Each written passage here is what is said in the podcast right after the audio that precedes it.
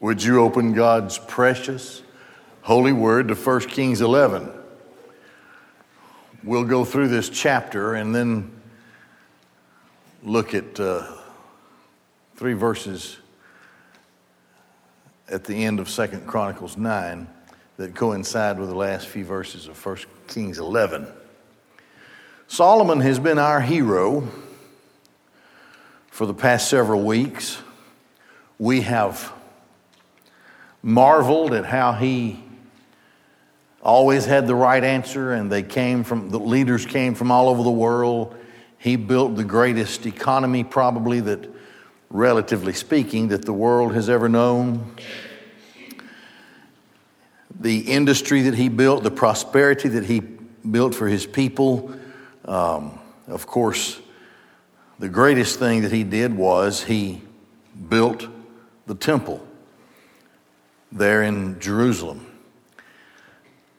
Another great structure that he built, of course, as well, was his palace.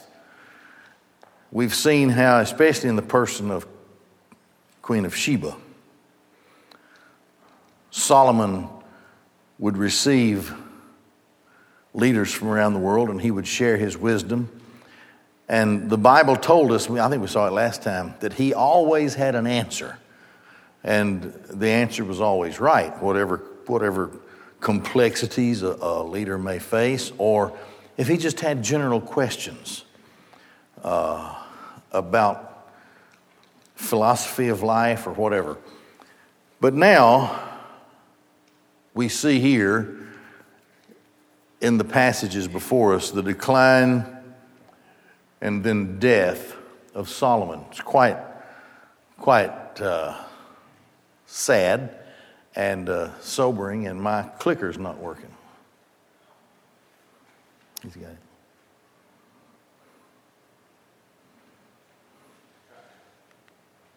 Nope. Yeah, there it went. Did I do that? Okay.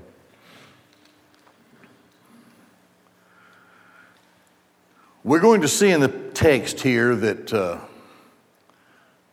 the worst part of Solomon's life was later in his life. He was old. There's several things that we can extract here from the account of the wives that he took uh, for himself. In the, in the Hebrew, v, little suffix v, it means but. It's a conjunction, but it's a contrasting type of conjunction. Now, Let's take it from here backward. What we've studied about Solomon was all wonderful.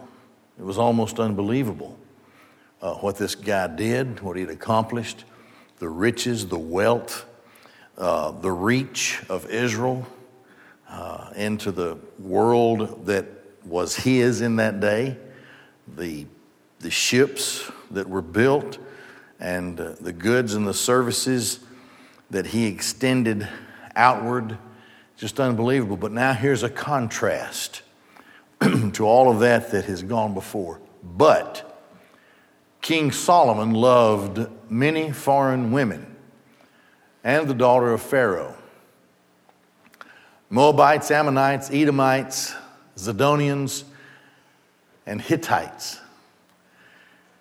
Now, here's the problem with this all of these nations worship gods that were forbidden by Yahweh. Therefore, marriage to women from these different nations was forbidden. Solomon apparently had gotten to the point where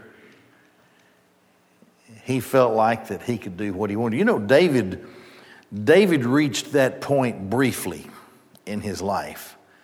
Uh, and then the difference between Solomon and David was that once the prophet came and confronted David, David went into serious and severe repentance and confessing his sin. And David really was made a stronger man and never went back that way again. Solomon is not that way. As a matter of fact, as far as I can tell, there's no record of Solomon's repentance for all that he did. So we have here a list of the nations, and one important thing to note is that these nations immediately surround the nation of Israel. They're very close by.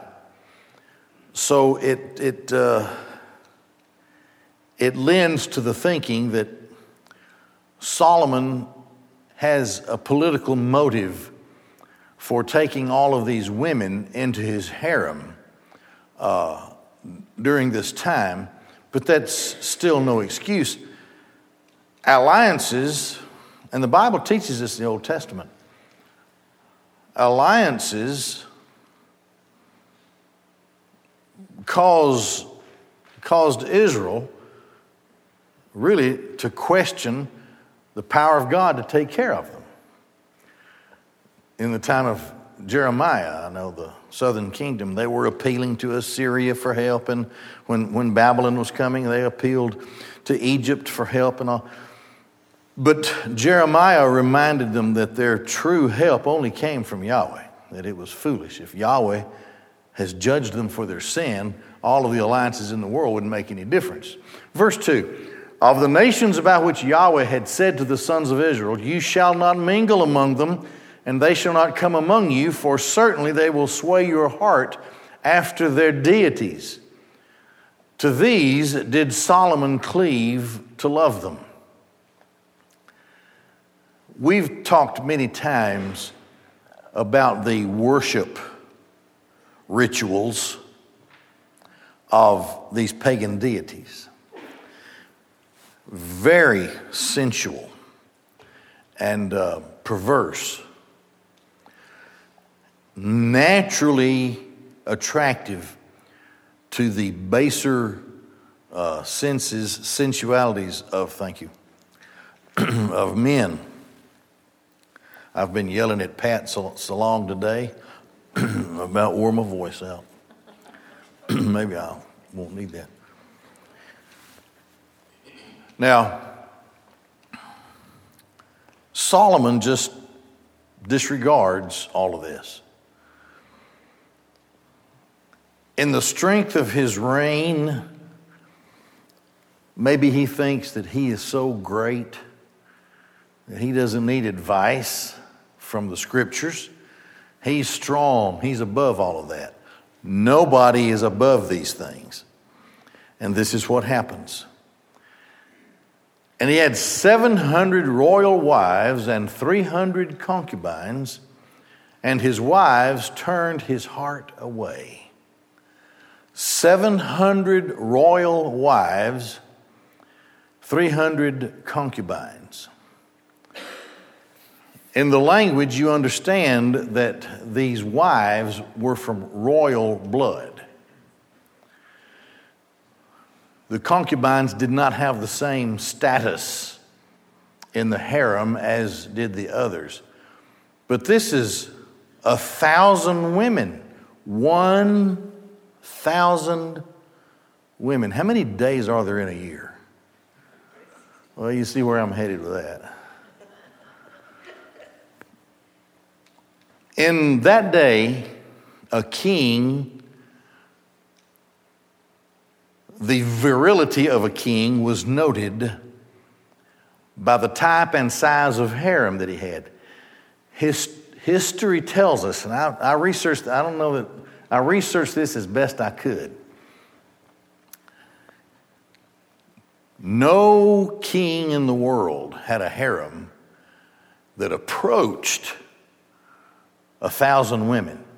I mean, maybe 20 or 30, but a thousand.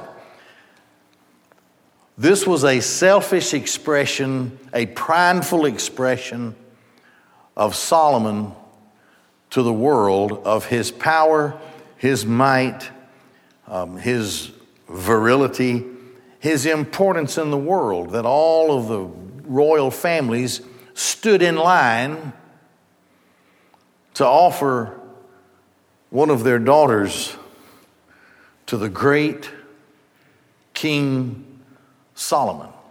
What does the last line there say? His wives turned his heart away. And it was at the time of Solomon's old age. And this is, it's an old saying, but I used to hear my grandmother say it quite, my grandmother Collins. She used to say, There's no fool like an old fool.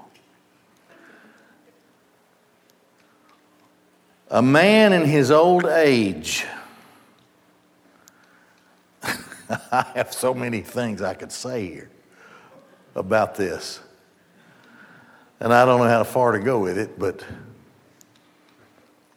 what was he thinking?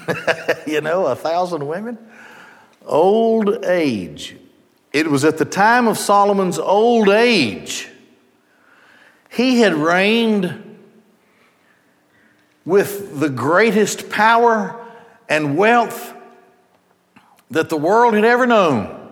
And I'm going to say, relatively speaking, probably the world has not known, hasn't known anything like that since then. The power, the way he could just, when he wanted to, he could extend the power and wealth of Israel. But now he's an old man. And it was when he was an old man that his wives turned his heart away after other gods. Yahweh had never forsaken Solomon, had kept every promise to Solomon, had given him what he promised, which was namely the greatest reign, kingdom, throne that people had ever seen, had done everything, and why is he turned after other gods? And his heart was not whole with Yahweh his God. James says that a double minded man is unstable in all of his ways. So here, Solomon tries to hold on to his worship of Yahweh, whose grand temple he had built, while at the same time chasing after other gods, as all of these women had, women had enticed him to do. So his, his heart wasn't whole with Yahweh, like the heart of David, his father. Solomon went after Ashtoreth well, that's a, that's a goddess. It's a, the, the worship of Ashtoreth is a horrible, sexual, perverted thing. The goddess of the Zidonians, and after Milcom, the abomination of the Ammonites, and the same thing with Milcom. This was just, uh, we're, we're in an age of reading about things that happen in some places that are almost on a daily basis, and it's unthinkable. Well, these things that Solomon was engaged with were just unthinkable. Solomon, and here's the declaration Solomon did evil in the sight of Yahweh. And he did not fully or completely follow Yahweh as did David, his father. His, his great life, at the end of it, falls apart. He is engaged in the perverted, twisted, sensual activities of the worship of other gods and goddesses and it was evil. Now, Yahweh won't overlook this. Verse 7 Then did Solomon build a high place for Chemosh, the abomination of Moab, on the mountain that is before Jerusalem, and for Molech, the abomination of the sons of Ammon. Now look at this Chemosh, the abomination of Moab on the mountain that is before Jerusalem. Right in front of the temple, he did this. And the structures of those high places that he built just on the other side of the temple were so strong that they stood for 300 years. It wasn't until Josiah finally tore them down that they were brought down. So he was, he was fully and completely engaged in this activity.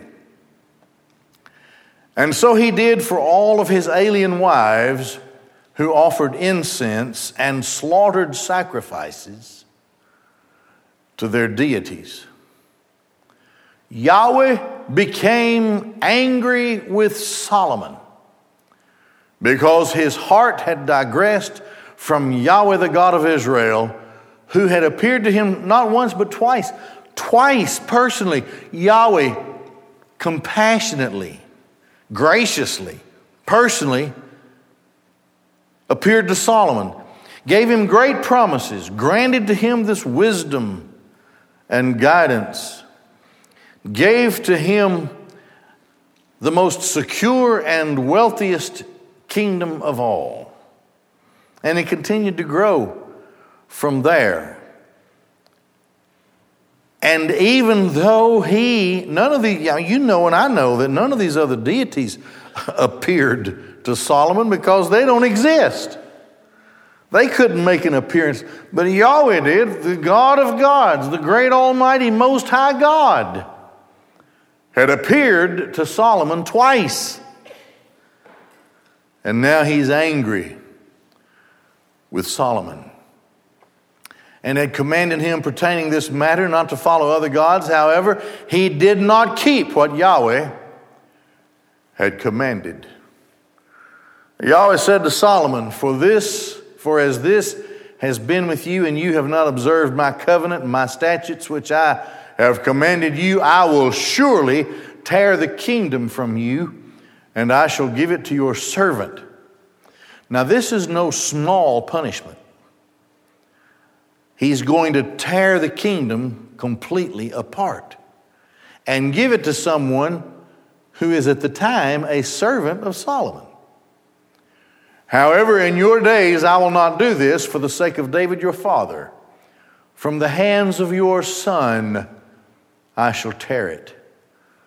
But I shall not tear the entire kingdom away from you. One tribe I shall grant to your son for the sake of David my servant and for the sake of Jerusalem, the city which I have chosen. And then as time goes on, another smaller tribe, Benjamin, joins, joins that particular tribe. Now, what happens? Something happens that Solomon hasn't had to face in all of his years as king. He has enemies that are coming against him. God raises up enemies against Solomon, beginning with Hadad. Yahweh raised up an adversary against Solomon, Hadad the Edomite, and he was of the royal lineage in Edom. It was when David was in Edom that Joab, the commander of the army, had gone up to bury the slain, since he had slain every male in Edom. For Joab and all of Israel remained stationed there for six months until he had killed every male in Edom. Hadad fled, and some of the Edomite men as well, of his father's servants with him, and they went to Egypt, and Hadad was yet a small child. Now, there are all kinds of things at play here. Number one, the cruelty of Joab, the armies of David. Such a tremendous destruction. The Edomites, of course, they're descendants of Esau. Esau was the twin of Jacob, and uh, Israel and Edom never got along.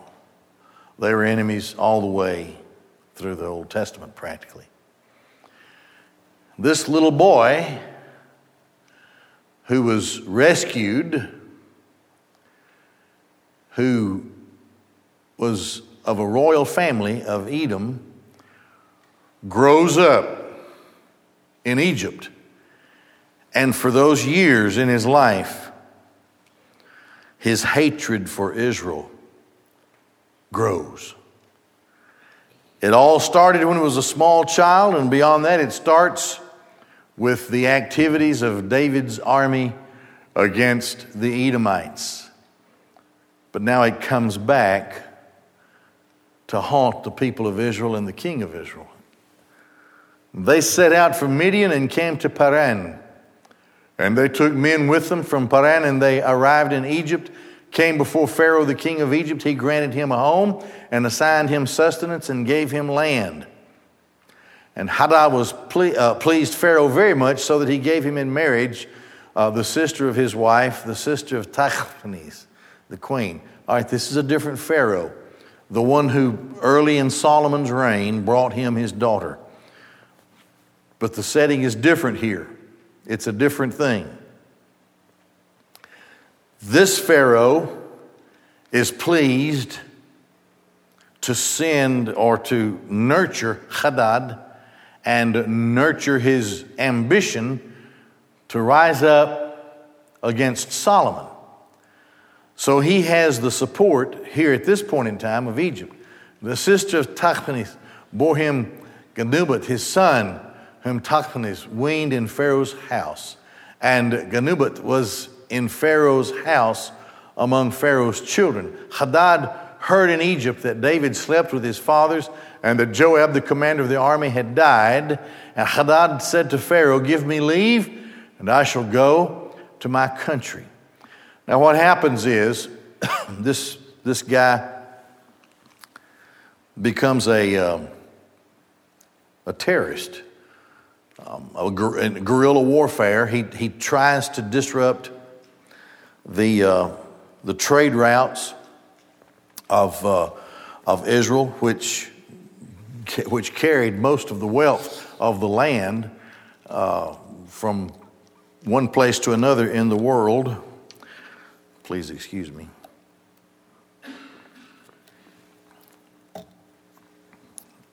All right.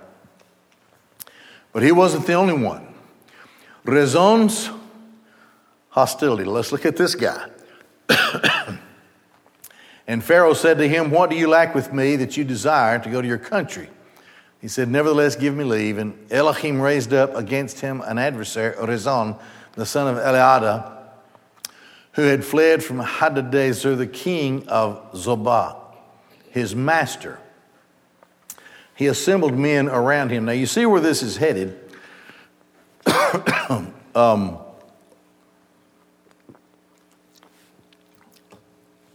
it's on my bucket list to stand and drink Diet Coke in front of everybody. So I got that taken care of. and he became a commander over a battalion when David slew him, uh, slew them, and they went to Damascus and settled there and ruled in Damascus. He was an adversary to Israel all of Solomon's days with the evil that was caused by Hadad, and he detested Israel and roved over Aram, um, the Arameans. So now Solomon's troubles are rising on yet another front. Then here comes Jeroboam.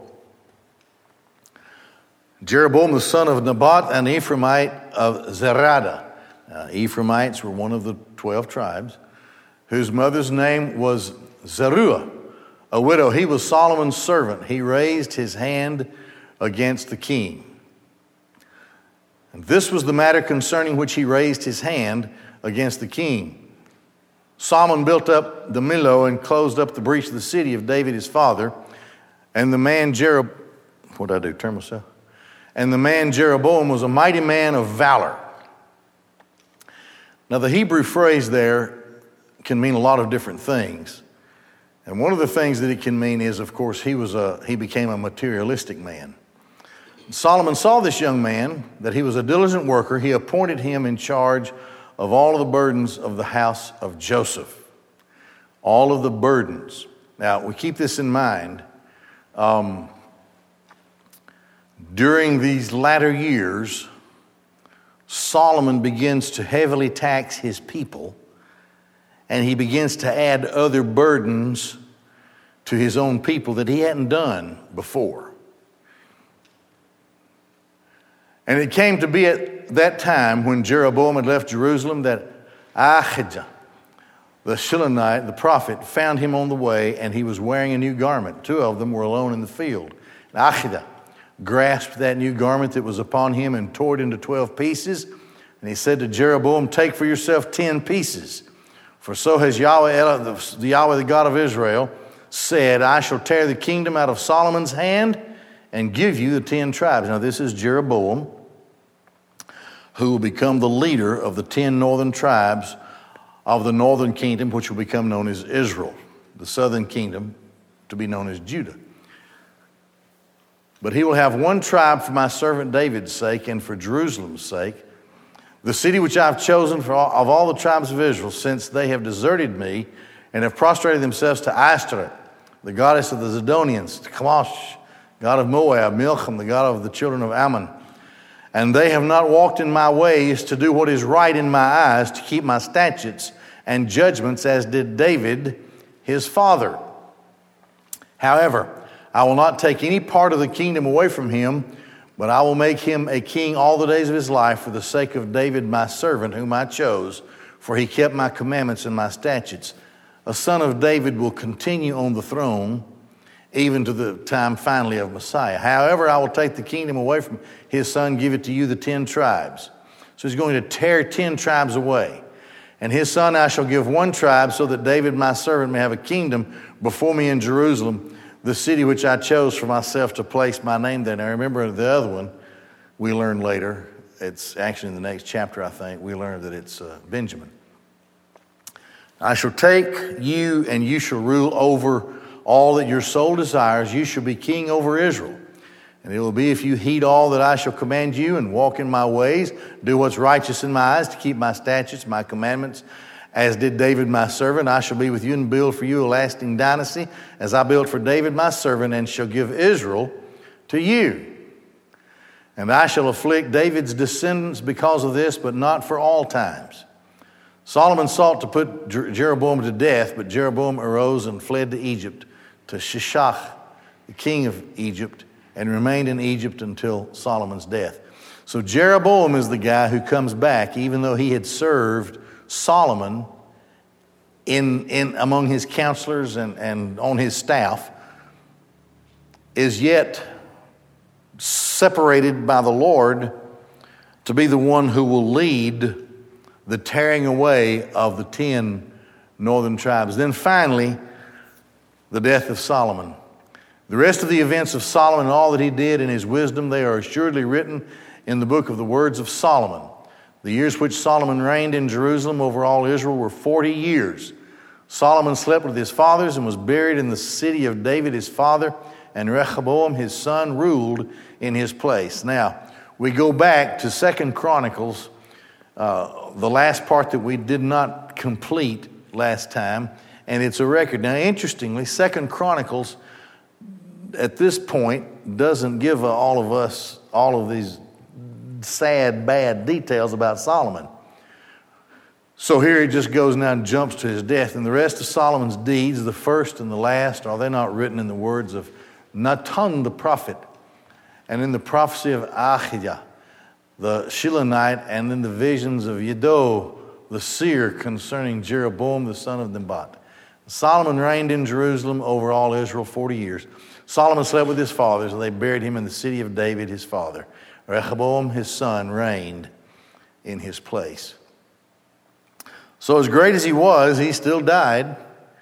And in his pride and, and uh, self aggrandizement, I guess, he, he found his fall and his failure. And such a brilliant life that, that ends in sadness and in failure. We'll stop there and we'll have our uh, deacon prayer time.